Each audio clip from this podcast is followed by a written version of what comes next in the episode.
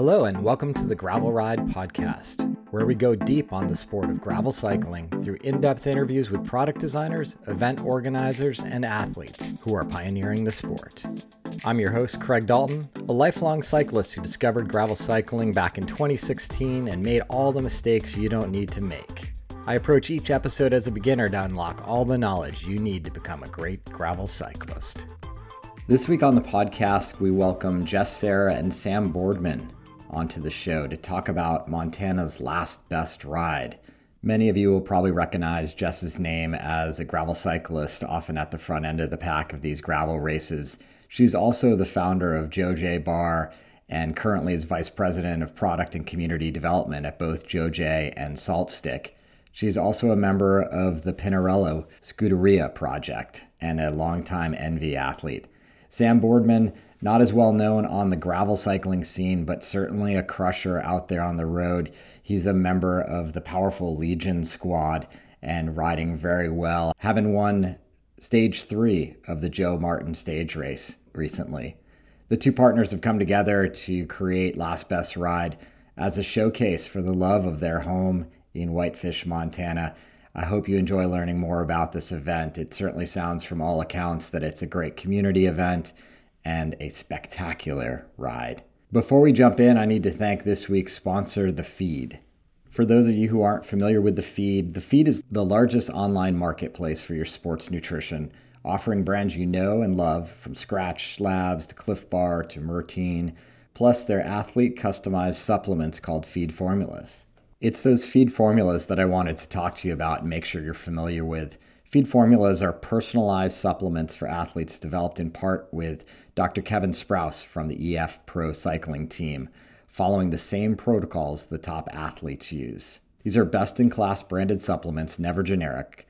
You get personalized recommendations based on your needs as an athlete. They're all packaged in a convenient daily pouch, so no more messy bottles keeping organized on the counter. You just grab a single pouch and it's got your fully customized order right in one place. You can go on the website at thefeed.com slash the gravel ride and save 50% off your first order today. On that website for Feed Formula, you can walk through what are the individual supplements that you need. They've got a base formula, then they have multiple different add on packs based on your age, whether you're recovering, whether you're peaking for something. So it's a really great way to make sure you've got all the supplements you need and in an incredibly easy way to consume them each day. You're not going to forget anything in a bottle somewhere on the other shelf. Everything's in those personalized formula packages in their daily pouch. You can get 50% off your first order. Simply visit thefeed.com slash the gravel ride. With that business behind us, let's jump right into my interview with Jess Cerra and Sam Boardman. Hey, Jess and Sam, welcome to the show. Hey, Craig. Thanks for having us. Hey, Craig. It's good to be here. Where am I speaking to you at right now? We are in uh, beautiful and snowy Whitefish, Montana. it's hard to believe. I literally just had a pool party for my son this past weekend in California, and you're still getting snow over there. Yeah, we a little bit embarrassing, but Rose Grant is a professional mountain biker who also lives here, and we tried to do a ride on Friday, and we had to get rescued and we know what we're doing. And we we failed. No pool parties. Yeah not this time of year anyway. Well as the listener knows we always like to start off the show by learning a little bit more about your background and how you came to gravel cycling. And then i'm excited to talk to both of you about last best ride and the big gravel event you've got coming up this summer. So jess why don't we start off with you and just talk a little bit about your journey to cycling and how you found yourself riding off road yeah, well, I'm actually from Whitefish, Montana, which is something not a lot of people can say. And uh, growing up here, you have an affinity for the outdoors no matter what. I think most people who move here and raise families live here because they want to spend time outside. With that said, cycling wasn't a huge part of growing up here. I pretty much found cycling in grad school. I I went to the University of Montana for my undergrad, studied exercise physiology, and then moved to San Diego to pursue my master's in the same um, field. And it was when I was studying elite athletes in the lab and actually bringing cyclists into our exercise physiology lab that my curiosity was piqued. And I ended up randomly doing a VO2 max test on a lab bike and, and finding that I had the engine. I just needed a bike and all the things that go with it. So, one of my professors was um, on a mountain bike team and she helped me get started. And I started on that team and I raced Xterra off road triathlon and mountain bikes for a long time. And then I professional road racing career after that. And instead of officially retiring, I say that I evolved into gravel cycling because I think gravel is that area where you you can be a pro without having to only be competitive. You can bring value to the sport in other ways. Yeah, absolutely. So unpacking that just a tiny bit. First off, for the uninitiated, explain exactly where Whitefish is located in in Montana. So it's up in the northwestern corner. It's tucked by Flathead Lake and Glacier National Park, which is a big draw to the area. We're about 30 minutes away from Glacier, what, like 90, 90 mm-hmm. minutes mm-hmm. on the bike if I'm drafting behind Sam. Mm-hmm. and then you're, it's pretty close to the Canadian border. Is that right? Mm-hmm. Yeah, like an hour from the Canadian border. Yeah, amazing. And when you were growing up, were you doing other endurance athletics like running or skiing? Yeah, so we, you know, and we'll touch on this when we talk about the mission for the last best ride. I grew up in, you know, a pretty humble family, pretty low income, so access to a lot of sports like cycling or skiing, it was a little tricky for us. There's a ton of community support here. There's actually grants for kids to participate. So I was able to do some Nordic skiing that way. We had an outdoor figure skating rink and I did some figure skating with some of those grants. But it's funny because looking back, I was always drawn to endurance. I just didn't have an example of what endurance as a sport or as a career and would be like something like professional cycling and you think that I would in in Montana that that I would have that but it just really wasn't something that was part of our daily life. You know, my parents were focused on working and I grew up with a single mom, so that was challenging, but she did her best to get us outside. We did a lot of hiking and exploring here, but yeah. Amazing. And then so when you went to college and you discovered the bike for the first time as you started to become involved in the the team aspects of road racing, was it immediately apparent that you had an engine that was better suited for the longer, more endurance stuff versus sprinty t- type stuff? Yes. It's funny how you you learn that. I actually was a really strong climber, and I think that again goes back to the the VO2 max and lung capacity, but definitely I like to suffer for a really long time rather than compacting that all into five seconds. so those, that, those were the systems that I trained. Yeah, that makes sense. And then Sam, how about you? Where where did you grow up and what was your journey to the bike like? Well, I'll tell you that, but first I want to add something to Jess's story that she did not add, which I think is the funniest part. The random aspect of her introduction to cycling wasn't so random. It was part of the protocol for her research was taking the temperatures of the athletes who she was studying and to do that back in the day when she was doing it, the only way to do that was through a rectal thermometer. And I so thought that's where we were going. so the people who were doing the studies, they were always super jilted because they would always come in, according to the way Jess told it, and they would say, Well, have you done the test? And eventually she just wanted to say, like, but yes, I've done the test and that's how she actually took the test and how she was discovered by her superior supervisors as a very gifted endurance athlete. So people should know it was not so much random but low grade bullying and yeah i love it. it's i don't know. I just i like that because it's it's similar to this rumor and legend that i heard about alex howes where as an endurance athlete everyone who he talked to who he told I'm a professional cyclist. And he would tell them like, yeah, I've ridden the Tour de France and stuff like that. They'd be like, yeah, yeah, cool, cool, cool. Have you run a marathon? He always was just saying, no, I've never run a marathon. And then apparently, and this is what legend has it, one day he just woke up and was like, gosh darn it, I just need to run a marathon so that when people ask me that from now on, I can say yes. And he did, and he like broke all his toes or something like that and just bloodied his feet. But point is, is it's an important detail. Yeah, now he's a reasonable athlete, according to the most people out there. Yeah. Do it with a rectal thermometer. Probably not. No. well, you never uh, know. My, my introduction to the bike was a lot less invasive, uh, I guess you could say. It, it, was brought on mostly as a way to fill the void that I had in my life when I left running. And I say left running as if it was like something that I chose to retire from. It wasn't. It was just my life in high school.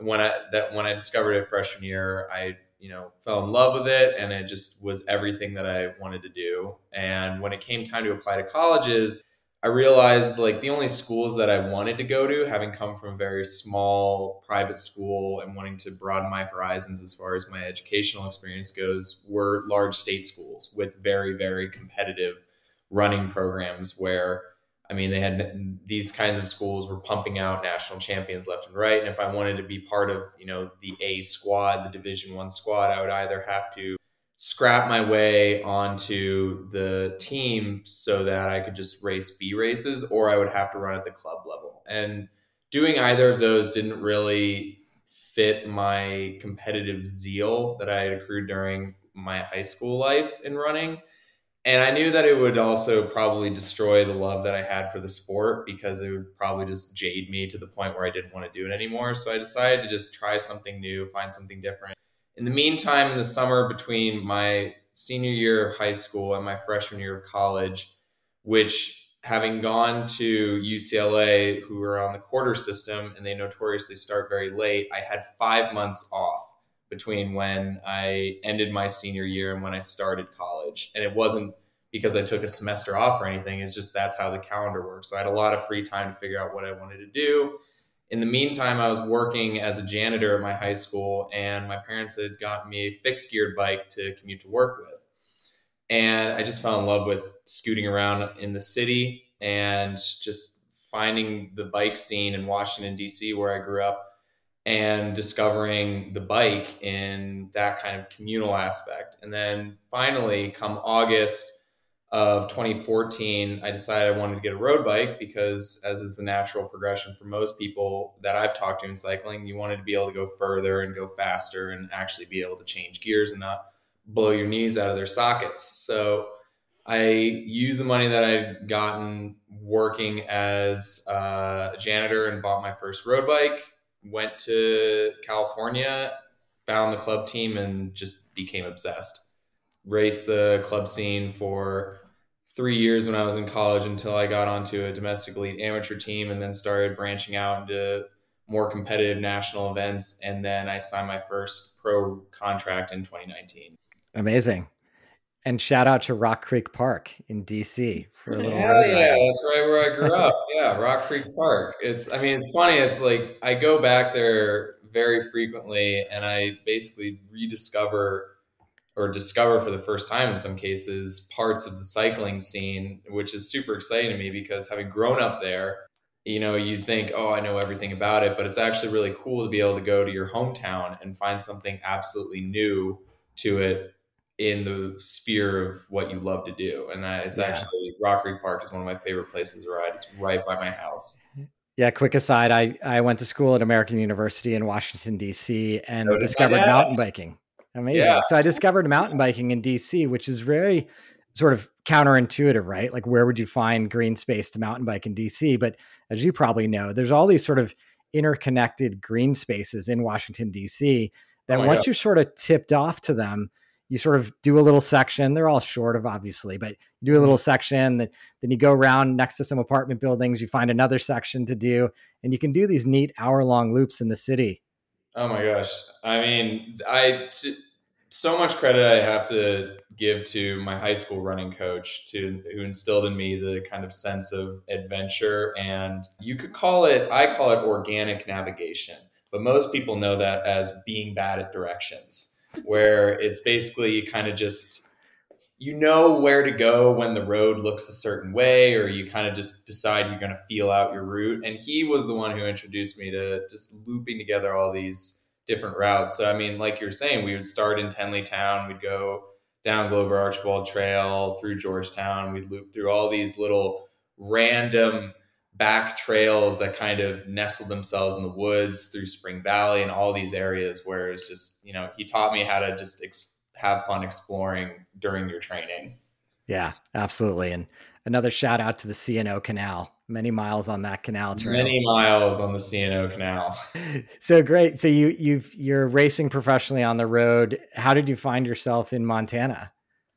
So Jess, being from here, ever since we'd met, had always talked about wanting to go back. I mean, I think she can tell you that she never really clicked with big city living, or at least like being in larger urban areas, which it never really bothered me having grew up in Washington D.C., moved to L.A. for college, and then moved to San Diego. It was funny where we were living in North County, San Diego, Encinitas. That was pretty sleepy beach town in my mind, and Jess at the time was living in Oceanside, two towns up, which again, very small town in my mind, but there's still towns of 150, 200,000 people. And it's all you know part of one big conglomerate. To call it you know its own town is kind of ridiculous because similar to la it's just you know san diego county la become just massive giant cities with little pockets of yeah. populations here and there but eventually when it came time for us to leave where we were living in encinitas she decided she wanted to move back to whitefish and she said if you want to be with me i'm going to be up there so balls in your court. So the decision was pretty easy. So now I'm here. But yeah, honestly, I've I think I've taken to it pretty amazingly. I mean, I love the riding that we have up here. I love the community that's up here and it's just a very welcoming place that just champions outdoor living in every form that you can imagine. And I think what was really uh, important to me as someone whose life has revolved around road racing for the past seven years. It was, I think, a big step for me to try and find a place that I could visualize myself living where I could have fun, where the road bike wasn't the absolute epicenter of my existence. And, you know, this past winter, I learned how to ski for the first time, and my knees are still intact. So that was sweet and I learned that I loved it. And that really gave me a lot of, I mean, hope is a weird word to use, but it did where it's like, you know, there's this kind of panic that sets in sometimes when you think about, oh my gosh, what am I going to do when I leave competitive road cycling? But I mean, there's just so much to try out here. There's so much to do yeah. and so much stuff to have fun with that, you know, I'm, I'm really glad that I was brought up here because now having lived here for, you know, a couple months now, it's just it's hard to imagine being back in a big city. It really is, which is very odd. I always thought I wanted to stay in a big city. Yeah, it's interesting, and and for listeners who live in California, California is this weird place, right? You can ride your bike all year round, very little interruption. In mm-hmm. fact, it's hard to take a step back and think about having an quote unquote off season. Mm-hmm. Whereas most places elsewhere in the country and the world, you have snow, you have real winter and you're forced to do other things. And I remember growing up on the East Coast, for me, that was sort of a healthier sort of cycle of the year, right? Because you just sort of naturally transition to something else, whatever it was in the winter, rather than just riding your bike hardcore all year round. Oh, yeah. Yeah. I was pretty nervous, even being the one that pushed us to move here. Of what our long rides every weekend are so important to me. And to your point, I feel healthier. I feel it, it is so nice to just take a break from those things because now I'm looking forward to riding more than usual. But it also is weird to not be so fit in May. Yeah. I'm used to being so, so fit come May, mm. and I'm not. not quite there yet this year. quite there yet. It's also like your life has changed too. Yeah. And, my life revolves more around work. I mean, so the thing that I discovered is, you know, to Jess's credit, like she's just she's training differently now because she's working multiple jobs basically with organizing the race and her own full-time job and balancing training and competing. But to her credit, if she wanted to be fit and trained, she could.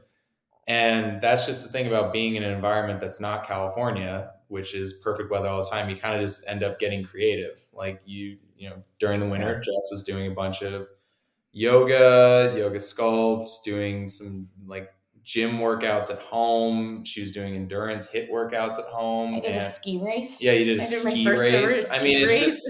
I honestly think that it, you know, for me, and I, I reckon for Jess as well, it actually was very refreshing to be in an environment where bike racing and bike riding wasn't the only way that you could get fit, and it actually felt good going into the season having not just ridden my bike and myself into oblivion because it actually got me excited for the season whereas and excited to ride my bike more like Jess was saying whereas I found in you know past years sometimes you get to the end of your base training phase which for most Californians I mean their base training starts in you know October November and it goes all the way until January February where racing starts pretty early relative to the rest of the season or re- rest of the country. And by the time you get to that first race of the season, you're just like, oh my God, I can't stand training anymore. I need to race. I need to race. Whereas this year, I mean, I took some time off and then learned how to ski. And that was like the first couple weeks of off-season activities was just learning how to do the activity and then doing those activities and actually staying fit in a relatively, you know, fun way that was new. And then by the time I got to the point where I was supposed to race, I was actually really excited to just like be on my bike, not just race, but like be outside in the warm weather where my knees can be exposed to the elements. Being part of the Legion program, did you find yourself had you hit the fitness you needed to hit for some of the late the races they had you slated to? I think it was in I would say probably not the fitness that I would have wanted, but again, it was more I don't think I was actually unfit for the races. I just don't think I was fit in the way that a lot of the people who I was racing against were fit in in the sense of like racing fitness because a lot of the riders coming from warmer climates who are doing those early season races that the program that Legion does in California, they've been racing since January. And I had literally yeah. like just flown from a blizzard and we had seen a lot of snow during the winter and i was mostly doing like base training work starting in december going through february to when my first race in arizona was. And it's not that i felt felt unfit to the point where i couldn't finish the races it's just like that top end wasn't there. But now you know having had a bunch of races under my belt and we're going into the next block which is like the key block the target block of the year for me I do feel a lot fitter and I don't feel the same level of burnt out as I would normally at this time of the year where I'm just like praying hands and knees for a break after the last block. So I actually I did feel less fit, but you know, I felt like I was excited to to race again. That makes sense. And then just for you racing gravel this year, you're part of a program. Do you want to talk about that team you're involved in and what your goals are for the year? Yeah, so the Scuderia Pinarello program is sort of a multifaceted program that emphasizes what I was mentioning earlier that there's unique skill sets and unique people that deserve to have an opportunity in the cycling world. And so the idea of our marketing director of Pinarello is Kim Rogers. And she's just an incredibly hard worker. I have a lot of respect for what she's accomplished with the program in the first year and then leading into this year. But we're a group of athletes that range from competitors to adventure people to community leaders. So my role is a community leader. And basically, what that means is I'm none of my partners, none of my sponsors expect me to be winning races or on the podium. And that's something that I've communicated to everyone and they've they've accepted. You know, I've had my time for that. I've you know trained really hard and and won races and had the injuries and done the whole deal and now it's what I really want to focus on is helping more people get into the sport making it a welcoming place where, you know, all types of people are accepted and have opportunities and just being able to represent amazing brands like Pinarello at large events is is super important. And it's like because I don't care about a result, I'm going out there to have fun and the pressure isn't there, you open yourself up to creating those experiences with people. Like I'm constantly on my feet in the sun before I do an event, talking and hanging out. And uh, my the energy bar company that I founded, JoJé Bar, is now part of a larger suite of sports nutrition brands. And my company kind of mirrors we go to the events that mirror my schedule with Pinarello and support. So I'm also doing that on the side. And it's just it's super fun to to know that we're in a place now where the emphasis isn't always on results. I mean, that's amazing. It's super cool. I still look up to the women who are crushing it right now. And I think that is great, but it's also relate more relatable to a lot of people who have families and work and see like they do they do have a place and you don't have to come to an event to race. You can come to just ride your bike and meet people and you'll be accepted and you're not doing anything weird. You're probably doing what 95% of other people around you are doing. So yeah, it's, it's it's a good it's a good a good team for me for sure. Awesome. Let's take a two minute detour and hear about your company. What, what can you tell us about like the JoJé Bar philosophy and the types of products that you make? Yeah, so this is also a concept that after grad school, I decided not to do a PhD, which was the track that I was on like from high school. I knew I wanted to do this path and I was really into research and I diverted to pursue cycling and I had met a nutritionist who I worked with, and she was a private chef. And so I started helping her kind of as her assistant at first. And then I ended up taking over her clientele when she moved away. So that's kind of the the piece about nutrition and being in the food world that is important to the story. So I had this background in exercise physiology I, I started this private chef company. I started catering events, and I really focused on just fresh food, healthy food that people who wanted to be active wanted to eat. And I just took the guesswork out of it. So at the time, this was in 2010 ish, there was really no good energy bars out there. We weren't in this food revolution where there's like all of this amazing, all these amazing choices when you walk into Whole Foods or whatever.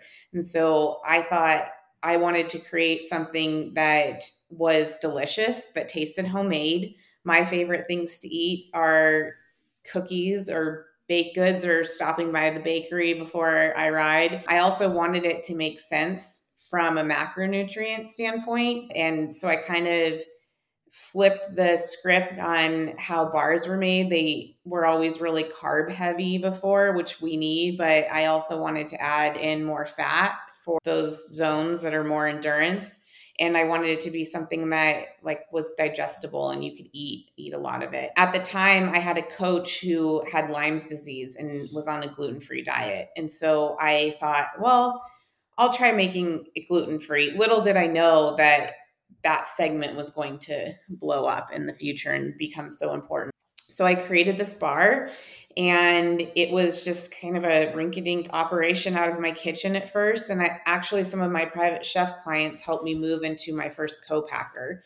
And I was in a small co-packer down in San Diego and just grew the brand grassroots style within the cycling and triathlon community.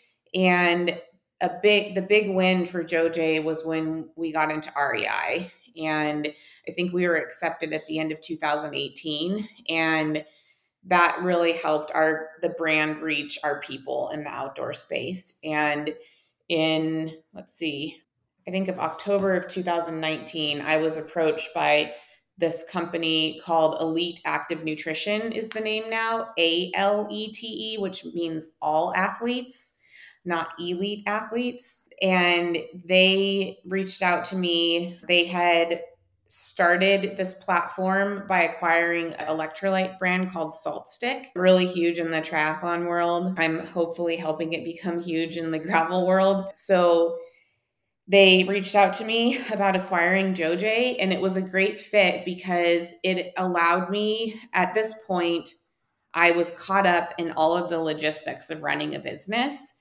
and also the logistics of being the hamster in the wheel of cash flow when you own a small business. And this allowed me to step away from that. And I'll admit, I don't love entrepreneurship from that standpoint. I just am wired in a way where I want to help other people and I want to do the right thing and I want a brand that does those things. And I really don't like the other part of it. And this this company enabled me to do that. They said, We're going to take all of that. We have a team in place already. And then you can create your role in the company and you will come on and you will do that role. And so it was a perfect fit. They didn't want to take the bar and change it and, you know, cut the margins and do do all the things that sometimes larger companies want to do. So I created my role of VP of product and community development and joined this team. We've now also acquired Bonk Breaker and we'll be acquiring two other brands. And yeah, so that's what I do. I work on product development. We're developing some new flavors right now. And then I also, like I mentioned, I get to be out in the community and we I, I get to lead all of our brands and make sure that we have at our heart and soul we are an accepting platform. We have a diverse group of athletes and ambassadors. We're inclusive. We're thinking about doing the right things for the environment and sport and all of those, you know, amazing things that I like to focus on. So sorry, that was not two minutes. That was like five minutes. That's okay. I know I appreciate the entrepreneurial journey and that's a great outcome and amazing that the vision can now be propelled forward, you know, with the distribution that maybe you weren't going to be able to achieve, this company can get it out there even further and allow you to focus on what you love. Exactly. That's fabulous. And allow you more time to start things like gravel races in your yeah. hometown. Yes. So let's talk about that. I mean, I love talking to event organizers because I think it's such a there's such an art behind creating an experience that is native to the community that you're in and showcases everything you want to showcase. I feel like it's like a love letter to your community when you design a gravel course. And I, I love designing courses here in Marin. So I'd love to hear about the inspiration for Last Best Ride. And then let's talk about the details. Let's get the listener stoked to put it on their calendar. Okay. Well, I think to back up a little bit, when we first started spending a lot of time here was in 2020 during the pandemic when we realized we weren't going to be doing any racing and we kind of did the thing that everyone was doing. We scattered to a smaller place, only this is my home. And we also bought a piece of land at that time, which turned out to be total baller move that we had no idea was going to be like the best decision of our lives. But I think we, so to Sam's point about being adventurous, he started exploring and making these gravel routes for us, these crazy off road routes. And he didn't even have a gravel bike yet. But he was taking me places that I had never been after growing up here. And remember the first gravel ride we did? You did it on your road bike, that old yeah. KTM bike. And yeah. it like, we ride this route consistently now and we're like how on earth did you ride this on your road bike like it's like when you don't know any better when you first start exploring off road, like you might throw some wider tires on your road bike and you're like, oh yeah, like so we were kind of exploring and realizing that this place is prime for a gravel event. I had also my first event the season before was our friend Ted and Laura King run an event in uh, Vermont called Rooted Vermont. And the little town they're from, Richmond, reminded me of Montana and attending that event, having such an amazing time and knowing that gravel was a place that I wanted to be. I thought that they're just nailing it, like how the the community embraces this event. It's super low key. They make a whole weekend out of it. And I told Laura, I said, Man, Whitefish really needs an event like that. It's so incredibly beautiful here. So I think we started exploring more and then i'm pretty sure i made you ride like an old steel gravel bike of mine remember that it yeah, was like did. two sizes too small for you and then, then he ordered a gravel bike oh. and we just like i don't know how we went from two rides to like the next day we were at the forest service office with our masks on like knocking on the door where it's like appointments only. And we were like hi we would like to put on an event. They were like what? We're in the middle of a pandemic. Why would you what are you talking about? And we're like no it's definitely the pan the pandemic won't be here next year. Like we're looking at next year. Little did we know that it was going to be an extended extended pandemic but Luckily, we picked August as our month because you're pretty much guaranteed. My dad will tell anyone that comes here that he's seen snow here every month of the year, but if you're going to pick one month, August is a pretty safe bet. so we picked August for our race, and that's, yeah, that's mm-hmm. kind of how we started. And, and was the community embracing of it? Like, I know a lot of rural communities, when they hear about the prospect of a thousand athletes coming to town and booking hotel rooms and accommodations and food and all that stuff. They're super excited to get behind it. Were you experiencing that in Whitefish? Well, there's been a little bit of a shift here. And Whitefish, I believe this was the fastest growing town in the country during COVID, which is why when I mentioned us buying this little plot of land, we didn't know that was going to happen. I had a I had a theory. I was kind of actually obsessed about real estate at the time. I had a theory that something was going to happen because I remember what happened during the last recession. And so to your question, it's a little different here. It there's a lot of people that come here in the summer and Glacier Park has gotten so overrun that they now actually have a ticketed entry system.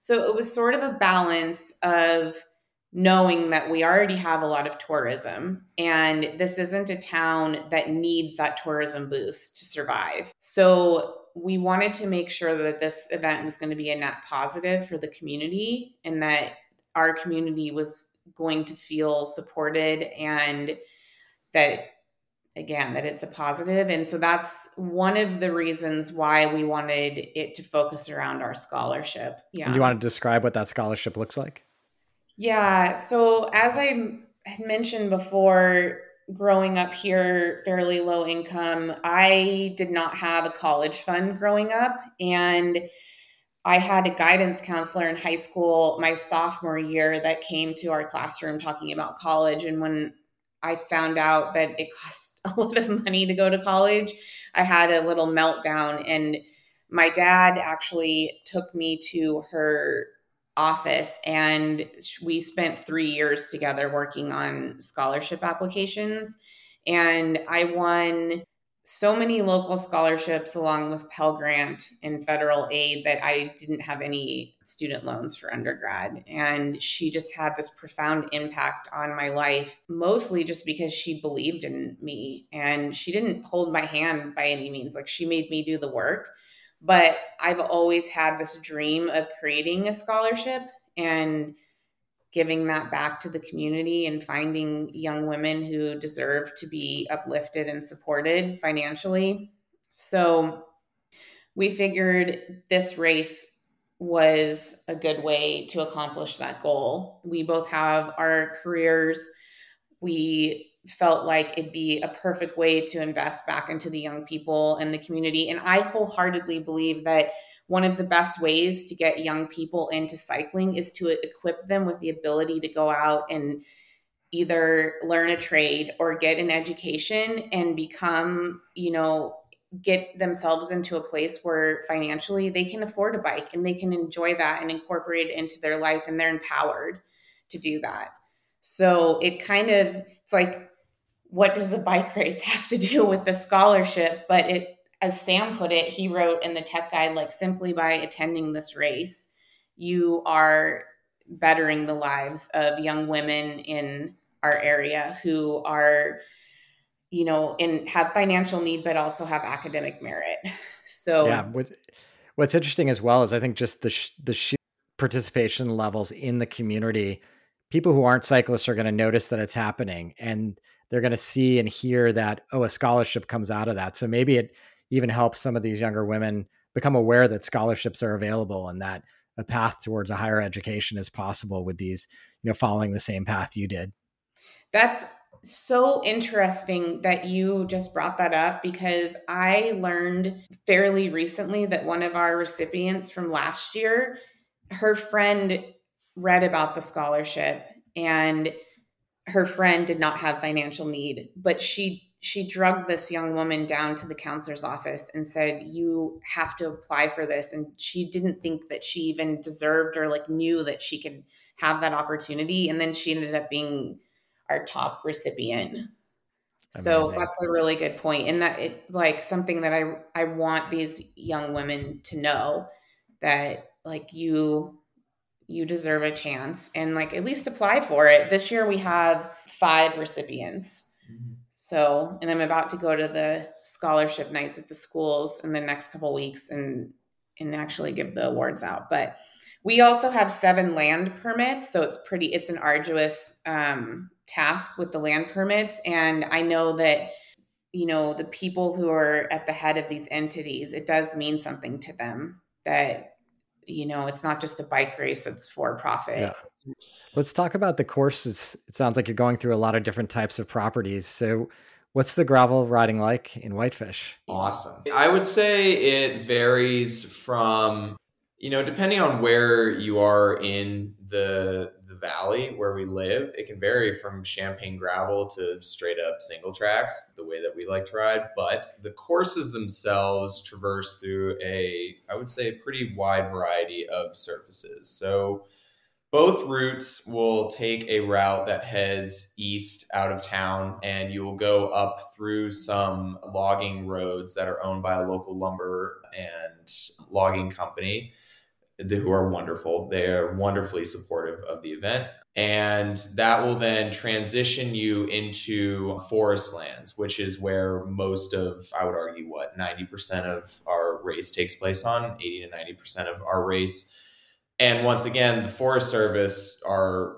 wonderfully supportive of the event as well. And we appreciate everything that they've done to help us. They were actually the ones who were one of the most ardent supporters in the beginning when we were trying to de- design routes that were cool. And they were the ones encouraging us, saying, This is exactly what we would love public lands to be used for is this kind of recreation that is based in exploration and you know cyclo eco-friendly tourism so then we'll tr- the routes then traverse through forest lands that pretty much wind your way through a bunch of the mountain roads up north of town so northeast of town they will then bring the riders back to a dividing point where there will be an aid station where the short route will then take some more of those Forest Service roads through some single track trails onto mountain property. So we have a local ski resort, Big Mountain Ski Resort, that has also helped us immensely in providing sections of their property for our route. And that will basically direct riders up to a section of the mountain road where they can then explore some of the single track there and then head back down into town.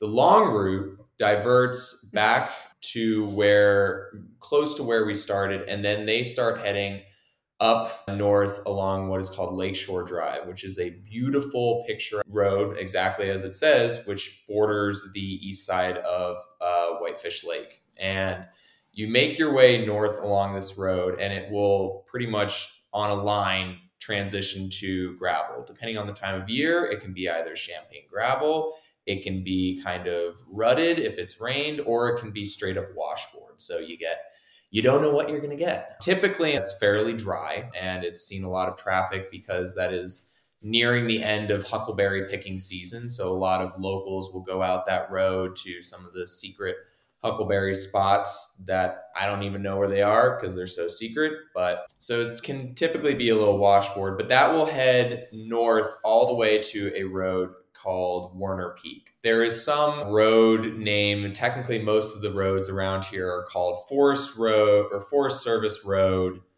big old number. And I should know this because I designed the route, but I, I get confused in all of the digits. But it's commonly and locally known as Werner Peak. So you bank, you take a right and you start climbing. It's about a six mile climb from the turnoff of what is Upper Whitefish Lake to the top of Werner Peak. And that basically deposits you onto this ridge line that overlooks the entirety of the valley. It truly is, on a clear day, a stunning, picturesque view. And that surface transitions from the kind of predictable typical valley country champagne esque gravel road to pretty rocky technical climbing. And the gradients aren't hellaciously steep in that section, but they are steep enough where you're going to be going slow and you're going to be needing to have some technical savvy to be able to navigate around some of the bigger rocks and sections. And there are also some drainage pipes that are laid across the road to help ease snowmelt, washing away some of the road. So if you can practice a little like bunny hopping or lifting your front wheel and back wheel whilst climbing. It's I like it. Summarize. It's one of the hardest climbs I think you'll find in a gravel race. Yeah, the hardest climb you'll find in a Yes. gravel race comes shortly thereafter. Um, you descend down the ridge line that takes you to the backside of the of Big Mountain Ski Resort.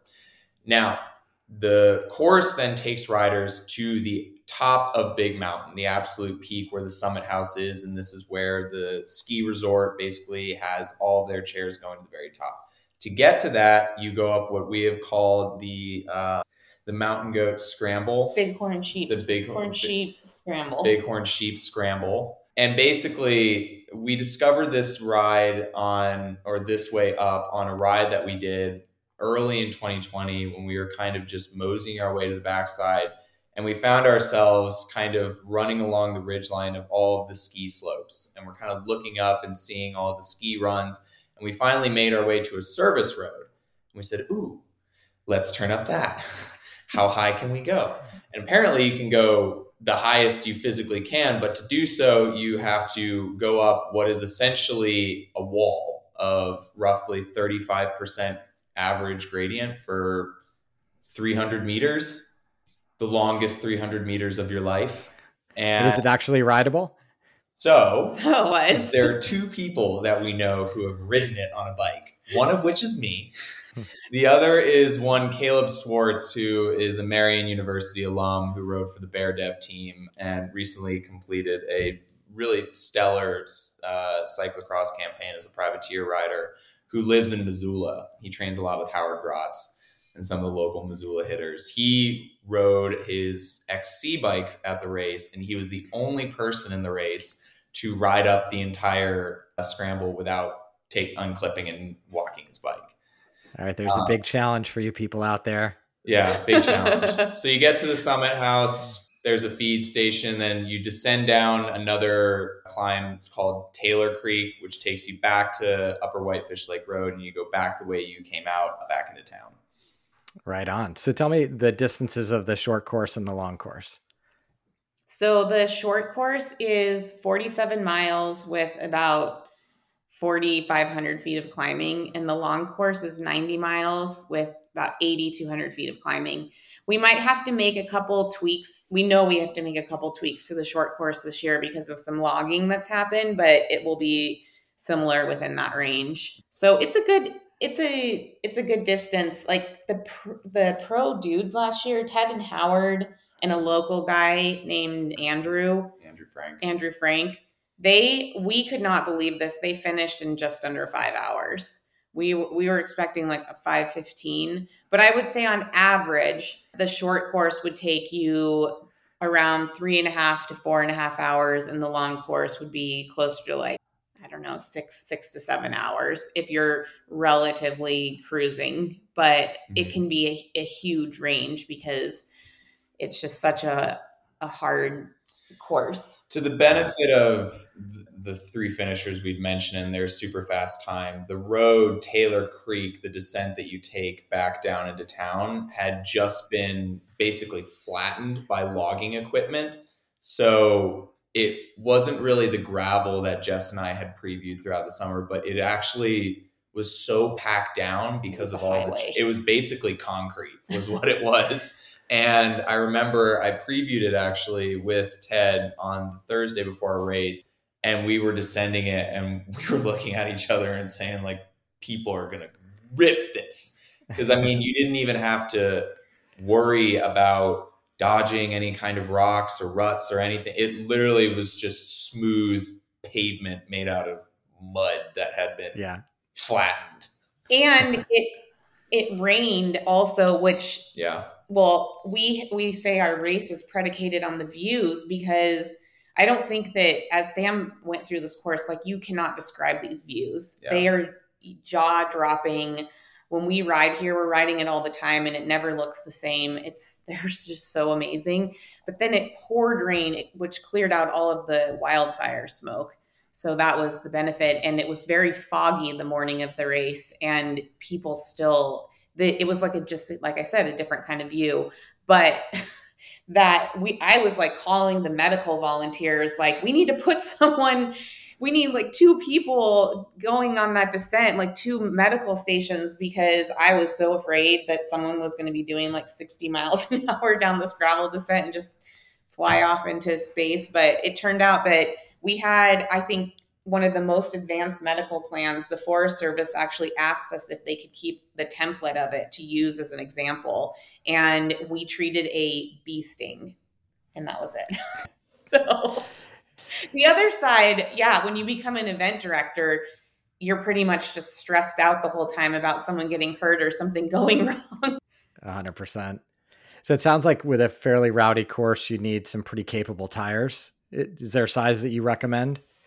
Uh, I mean, I am of the camp of you should run as as big as you can. It's a, it's a big debate for us on our course because we know again, given the conditions of really the back sections of the course and the climb, like I think the debate is now whether a hardtail mountain bike is the fastest bike uh, for our course, but there Yeah. there are a lot of sections where having a pretty rigid, snappy gravel bike where you can just easily put out power very consistently would help. But tire wise, as wide as you can run. I mean, I think Nothing less than the 36. Yeah. You, you will not become, you will not have a fun time. 30 36 is the minimum that you can do to i would say like complete the ride you will not be comfortable you won't necessarily be happy but you'll be able to get through it Yeah. i ride the roads and certain courses around here on my crux my specialized crux which is a 2019 model that clears a 38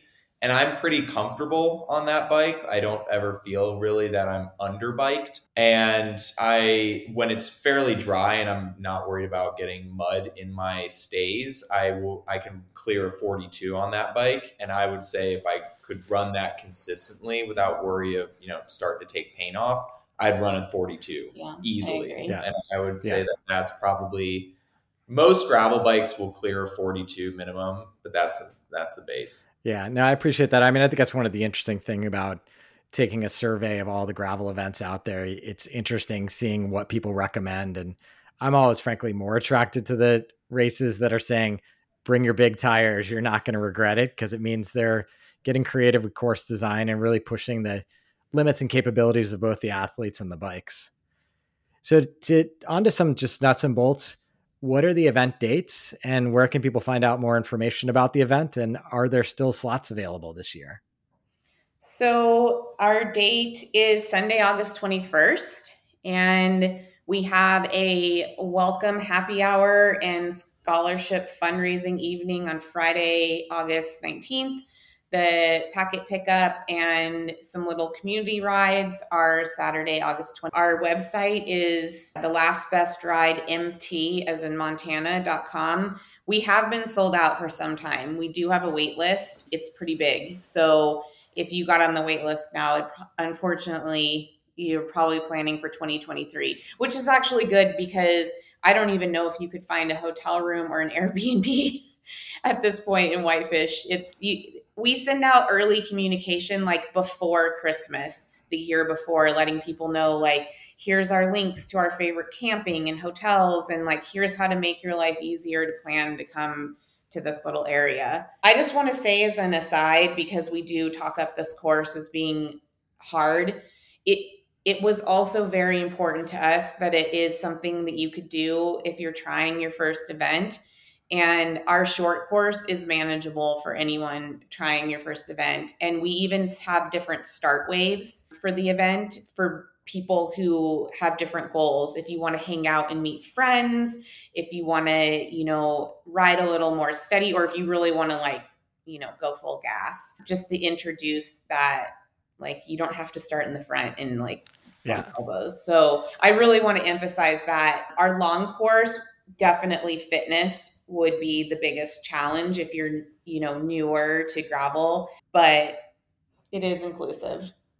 And then finally, what's the post finish line experience like? What have you designed there? Well, that was really that was really important to us. And again, we wanted to focus on like our local vendors and so we have above average race food. We have a local chef named Tim Good. He has a catering truck. He owns a restaurant here and he has a catering truck called the Cuisine Machine. So last year you would find mac and cheese, you'd find cornbread, chicken marsala, pork chops with huckleberry barbecue sauce, watermelon salad. And then we had our local ice cream company out, and we had Huckleberry ice cream, which is specialty to Montana.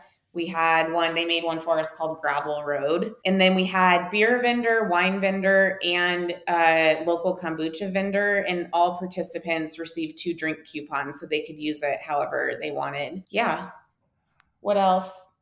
Oh, and we offer bear spray. We never even touched touched on the wildlife in this area. But yeah, we also sell bear spray and highly, highly recommend that you ride with it and know how to use it.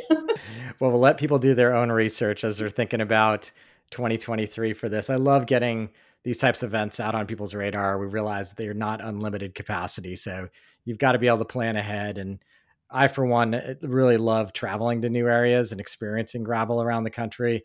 It just reminds you of what a special place the United States can be and how much amazing outdoor activity is is right there in our own country. We would love to have you up here. I mean, if you can come this year, we, will we know the person. Find one special slot. Nice. that special slot for you. But if 2023 works better, we would love to have you up here and yeah. Thank you for that. And I appreciate both your time. It was great to get to know you. And and again, I hope everybody checks out last Last Best Ride. I'll put a link in the show notes and we'll make sure everybody knows how to find you guys. Thank you so much. Yeah, Hope to thanks. see everyone in Montana. That's going to do it for this week's edition of the Gravel Ride podcast. Big thanks to Sam and Jess for joining us. I love the sounds of what they've created out there in Montana and certainly hope to visit it someday myself. I'll be sure to put appropriate links in the show notes if you need any more information about Last Best Ride. Huge thanks to our sponsor, The Feed. Remember, you can get 50% off the feed formula. Just visit thefeed.com slash the gravel ride. If you're interested in connecting with me, I encourage you to join the ridership. Just visit www.theridership.com. It's a free global cycling community based in the Slack channel. You can visit us and communicate with other gravel cyclists all around the world. If you're able to support the podcast, please visit buymeacoffee.com slash the gravel ride.